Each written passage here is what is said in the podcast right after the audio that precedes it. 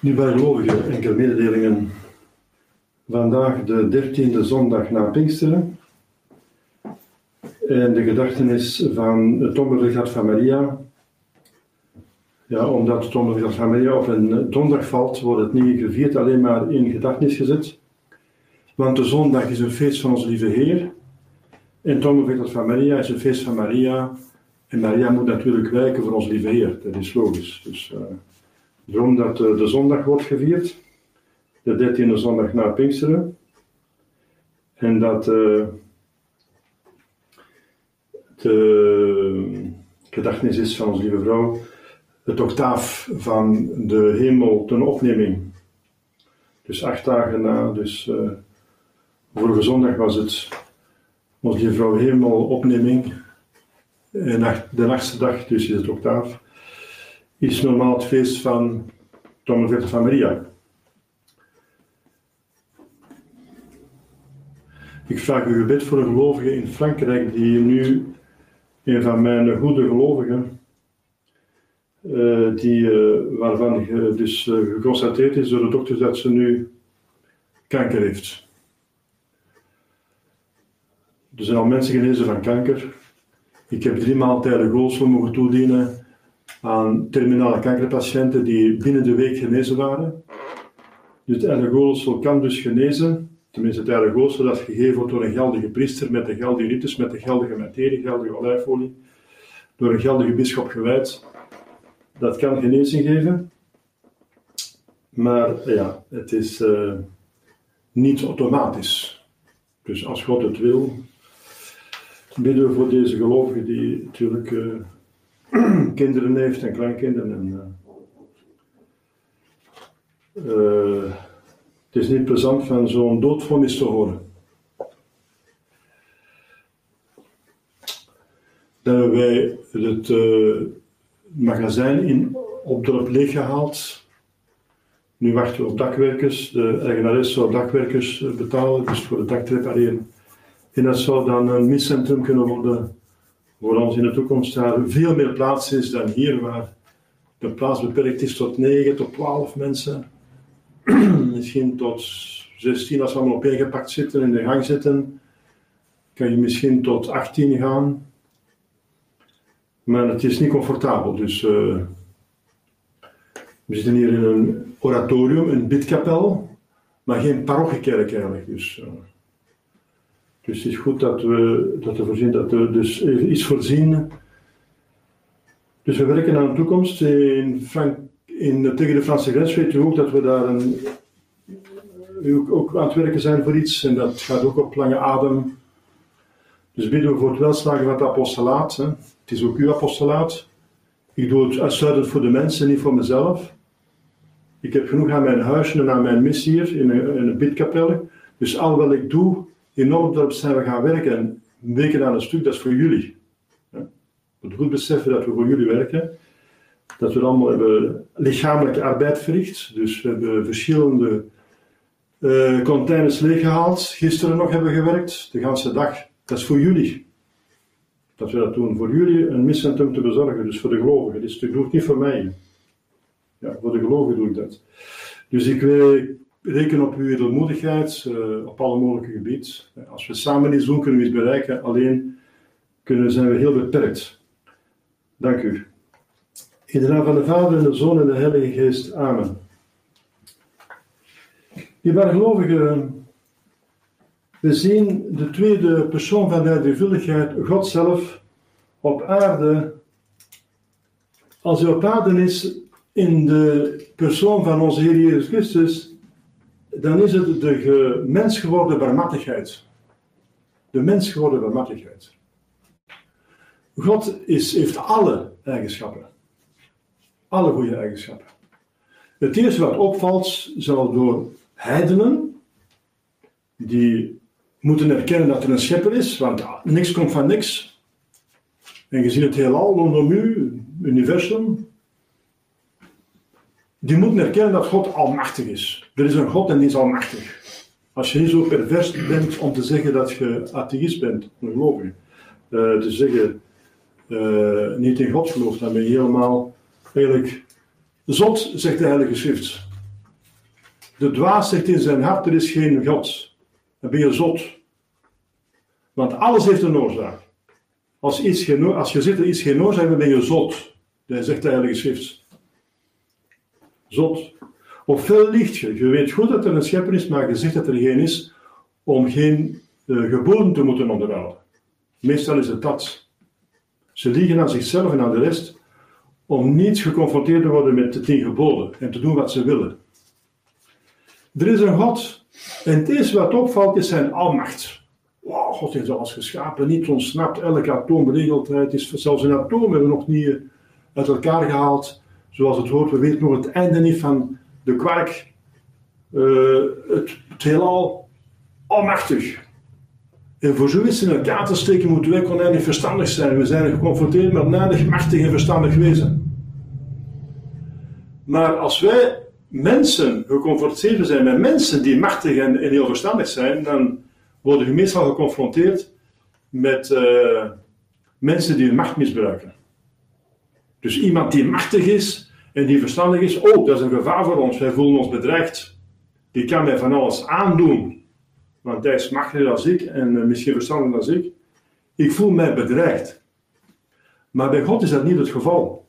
God heeft alle goede eigenschappen. Hij is oneindig barmhartig. Hij is ook oneindig rechtvaardig, u weet dat, dat staat in de catechismus als een eigenschappen.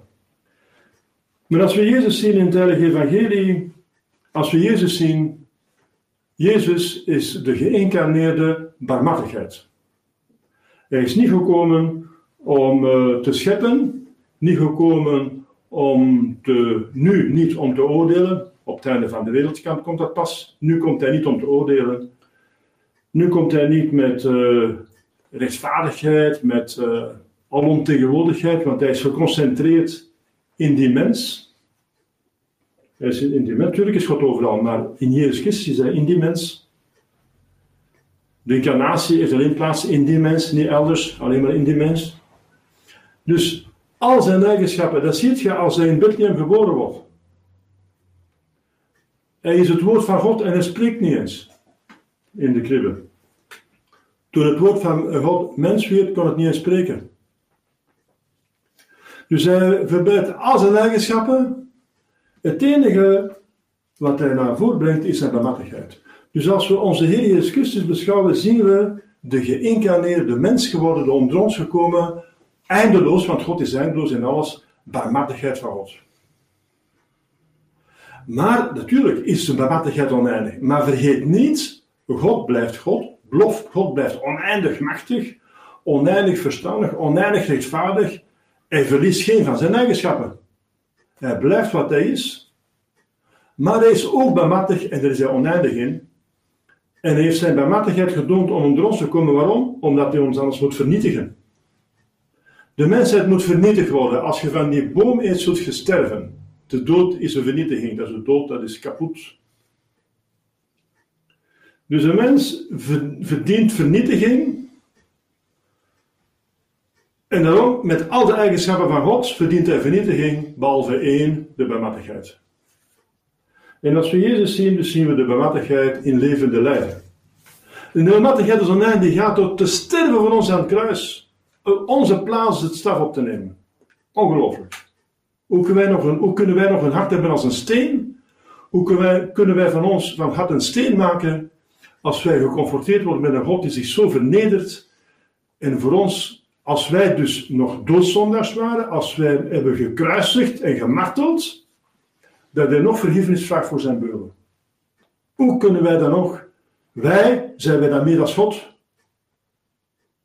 Wij zijn strenger als God tegen onze eerste naasten enzovoort. Hoe kunnen wij van ons hart een steen maken? En je ziet het weer. Die oneindige bewaardigheid aan het werk. Natuurlijk zitten de mensen in de problemen. Als ze in de problemen zijn, dan wordt het proces heel klein. En dan oh, ik heb hulp nodig. Help God, help mij, help mij. Help mij, Jezus, help ons. We zijn laatst.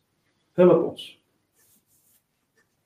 Ja, de barmhartigheid gaat zich erover ontfermen. Ook al is het voor negen van hen eigenlijk, ik weet niet, je kent de boom aan zijn vruchten. Ze zijn ondankbaar, ze komen niet terug. Waarom hebben ze dan hulp gevraagd? Dat was een beetje comedie spelen om genezen te komen. Daarna bedankt en we zijn weg en trekt je plan. En, uh... Het is een beetje dat, hè? Je ziet je die ondankbaarheid van die mensen en de eindeloze liefde van, van de mens geworden God. Maar God laat zich ook niet met zich spotten. 33 jaar, ja, heeft hij zich met zich laten spotten. Om diegenen te redden die nog van goede wil zijn, heeft hij allemaal verdragen van de slechten. Maar God blijft God. Die bargelovigen, en noemt hij een ene die teruggekomen is om hem te bedanken, noemt hij, zegt hij, Fides, uh, tuas, uh, fides tuas te salvum fecit. Dat wordt vertaald, uw geloof heeft u gered. Maar die anderen hadden ook geloof? Die hebben geloofd, die hebben goede dingen gedaan, hè? Die zijn naar God gegaan, Jezus hebben ze als God erkend, dat is al een eerste zaak, dat is al fantastisch. Dat hebben de fariseeërs niet klaargekregen, die hebben dat niet gedaan. Ze herkennen hem als God, want ze vragen hem genezing. Alleen God kan genezen. Mirakels doen. Alleen God kan echte mirakels doen. Geen wondere dingen zoals de duivel, maar echte mirakels. En ze hebben dan samen gebeden. Als je samen bidt, het gebed dat je samen doet, wordt vlugger verhoord, zegt de Heilige Kerk. Ze hebben samen gebeden. Als twee of meer in mijn naam vragen, het zal u gegeven worden. Ze waren met tien om te vragen. Ze hebben gezegd, Jezus preceptor, leider, uh, rabbi, uh, meester, enfin, preceptor, degene die voorgaat. Help ons, het medelijden met ons. Ja, en dat kwam uit de grond van hun hart, hebben dat, want anders zou Jezus ze niet meer genezen hebben. En hij stelt hun geloof op de proef. En ze geloven. Want hij zegt niet, je zij genezen en die ziekte is niet meteen weg. Maar hij zegt, ga naar de priesters. Maar de priesters kunnen niet genezen.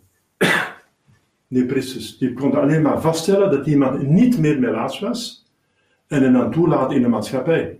Dus als hij zegt, ga naar de priester, betekent dat zal genezen zijn. Ze hadden kunnen zeggen, ja, maar de preceptor, leider, uh, geestelijke leider, leider, wij zijn nog niet genezen, genees ons eerst en dan kunnen we naar de priesters gaan. Hé, hebben ze niet gedaan. Dus ze hebben het door zijn akte van geloof gesteld. Toch buitengewoon bewonderenswaardig. Ze zijn naar de priesters gegaan, ze waren niet genezen. Dus als hij zegt, ga naar de priester, betekent je genezen. En ze waren nog niet genezen. Dus ze hebben een akte van geloof gedaan. Inderdaad, hun geloof is beloond geweest. Onderweg worden ze genezen en ene komt terug om hem te bedanken. En dan zegt Jezus, uw geloof heeft u gered. Zeg, waar zijn al die anderen? Maar uw geloof heeft u gered. Maar in het Latijn staat fides. En die vertaling is eigenlijk niet helemaal volledig. Het is wel juist, maar niet volledig. In Frans, uh, la foi, nou, fides in het Latijn betekent zowel geloof als trouw. Trouw. Fidelité in Frans. Fides, fidelitas. Dus, uh, je kunt het vertalen door geloof natuurlijk, maar ook door trouw. Je zijt trouw, je zijt dankbaar. Dankbaarheid, dierbare gelovigen, is een plicht. Dat is niet een acte van liefde, dat is een plicht. Als jij een weldaad krijgt, dan zijt je verplicht in rechtvaardigheid, daar zult je over geoordeeld worden, om iets terug te geven. Voor wat hoort wat. Dat is rechtvaardigheid. Dat is zelfs geen liefde, want liefde die geeft zelfs zonder dat je het moet. Het is gewoon een plicht, dankbaarheid. He? Dus geven, geven. Jezus geeft iets buitengewoon, wat niemand en kon. Gezondheid, dat is toch het wat er bestaat op aarde. Wat dan? En Jezus klaagt erover. Jezus klaagt niet gemakkelijk. Gedurende zijn kruisweg ziet je hem nergens klagen. Hij vraagt wel om het kruisweg te nemen, maar Jezus, als Jezus, als God beslist van die kelk niet te laten voorbij gaan aan de Vader, hij gaat hem niet meer klagen. Als hij zegt, mijn God, mijn God, waarom heb je mij verlaten, is dat eigenlijk geen klacht, dat is maar om te beduiden dat hij 100% leidt. Dat hij, omdat hij God ziet, niet in zijn ziel vertroost wordt onder zijn martelarij. Dat hij niet getroost wordt. Dat hij echt leidt in zijn ziel, want God zegt, ja, maar hij ziet God, van binnen wordt hij getroost. Gelijk Laurentius op de rooster. Uh, hij voelt niks meer. Jezus heeft die uh, goedheid gehad tegenover zijn, uh, tegenover zijn heiligen. Hè? Hij heeft soms het lijden weggenomen. Was bij de Heilige zegt, draai mij om, want ik ben al genoeg gebakken langs de ene kant. Toen hij op de rooster doodgebrand werd. Maar voor zichzelf heeft hij niet gewild. En daarom zegt hij, mijn God, mijn God, waarom heb je mij verlaten? Dat is geen klacht. Dat is om te beduiden, om te tonen aan iedereen, God, de vertroostingen van God hebben mij verlaten. Natuurlijk heeft God mij niet verlaten in essentie, want hij is God. Hij kan zichzelf niet verlaten. Dat is onmogelijk. Maar de vertroostingen hebben hem verlaten. Voor hemzelf wil hij 100% lijden. Hij heeft dat allemaal op zich genomen. Je gelovigen, je ziet die, die goedheid van Jezus. Uh, en dan ziet je dan die slechtheid van die mensen. Want het is slechtheid. Ongelooflijk. Want het is onbegrijpelijk eigenlijk. Want ze geloven in hem, ze weten dat hij God is, ze geloven, ze zijn hij gezegd, je eh, ga je naar de priesters tonen, dat betekent, gaat tonen dat je genezen bent, en ze zagen nog lepra. Dus ze geloofden in hem. Ze wisten, hij is God. En ze wisten, hij is God. En toch, toen dat ze zo'n buitengewone weldaad krijgen, van een genezing, van een ongeneeslijke, verschrikkelijke ziekte, ze worden uitgeworpen door de maatschappij. Ze zijn de rand gevallen. Niemand mocht hen aanraken. Nee, mijn laatste. Die werden bij elkaar op een hoop gegooid. Uh, dan mocht je geen 100 meter dichterbij komen. Of je werd besmet. Dus die waren geïsoleerd. Van wat moesten ze leven? Van almoezen die toegeworpen werden van ver. Van wat uh, eten dat werd toegeworpen. Wat een ellendig leven. Met geen hoop op eruit te komen. En die krijgen een gezondheid. Als God iets doet, doet hij beter dan uh, de mensen. Als die mensen genezen worden, hebben ze echt een totaal volledige genezing. Zoals bij, toen het de wijn veranderde, het water veranderde in de wijn, was het de beste wijn. Als hij iemand geneest, geeft hij een betere gezondheid dan de ander, bij wijze van spreken. En dan is er maar één die komt bedanken. En Jezus klaagt erover. Hij klaagt weinig. Ik zeg het, hij heeft niet geklaagd onder zijn passie. Maar hier klaagt hij. Hij ziet die Samaritaan terugkomen. Dat is bovendien nog volgens Joden een ketter. En een, een geëxcommuniceerde. Dus die man heeft een dubbele bekering gedaan. Die heeft zich van zijn ketterij bekeerd. En heeft hij, hij is Jood geworden en christen. Wauw. Mooi dat. Mooie ziel. Dankbaarheid. Dat is toch normaal, beste vrienden? Waarom doen die anderen dat niet? Wel, die zullen. Uh, de kerkvaders zeggen. Die hebben doodzonde begaan. Als ze zich niet bekeren, gaan naar de hel. Want het is een plicht van. Het is een plicht. Het is niet vrij, het is een plicht. Dankbaarheid is een plicht. Het is een zeer ernstig verdrijf. Kerkvaders zeggen. Die hebben zich verdoemd. Erg, hè? En de anderen, die doet zoals het hoort, normaal. Doe een beetje normaal. Je hebt een buitengewoon fortuin gekregen. Als je miljardair bent en je bent ziek, zet je met miljarden niets. Heeft bij wijze van spreken meer gekregen dan miljarden. De gezondheid. Gaat dat toch minstens eventjes bedanken, degene die u wel doen. Dus. Uw geloof heeft u gered, uw trouw heeft u gered, fides. Dierbare gelovigen, dat is uh, voor ons een les. Keer naar Jezus als je problemen hebt. Bied samen.